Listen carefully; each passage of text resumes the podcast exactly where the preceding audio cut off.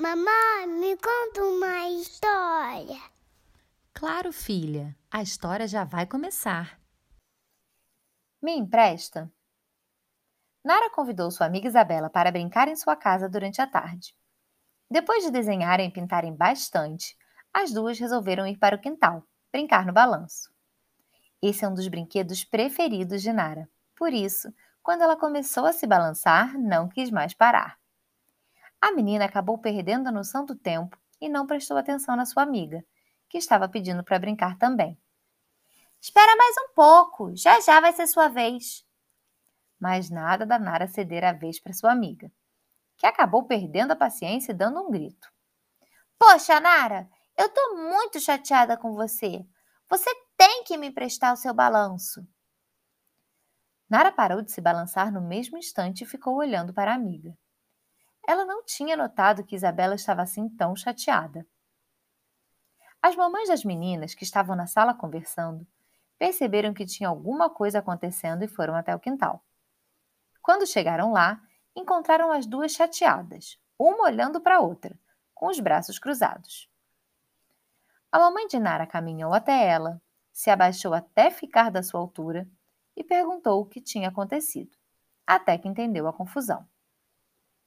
Será que somos mesmo obrigados a emprestar as coisas para os outros? Não deveria ser alguma coisa que a gente faz por prazer, por ter vontade de dividir com mais gente? Será que está tudo bem se de vez em quando quisermos brincar com alguma coisa que é nossa e não emprestar para mais ninguém? Quando a mãe de Nara percebeu que ela estava pensativa, explicou. Filha, não somos obrigados a emprestar o que é nosso.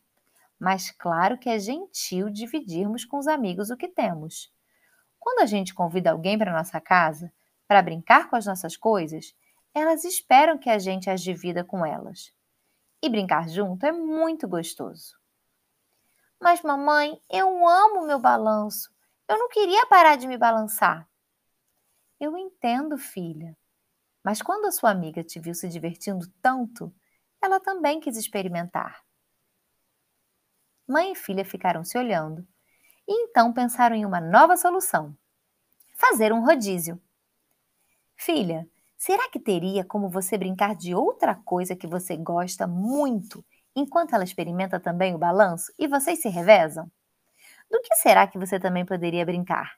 Que tal no nosso pula-pula? Ele também é super divertido.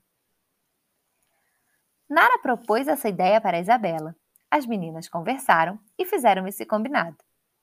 Isabela então pediu para dessa vez começar no balanço. Nara pensou um pouco e topou. As duas passaram o resto da tarde se revezando entre o balanço e o pula-pula, se divertindo e rindo muito. E quando uma queria o lugar da outra, elas se lembravam do combinado e dava tudo certo. Se você gostou, curte e compartilha.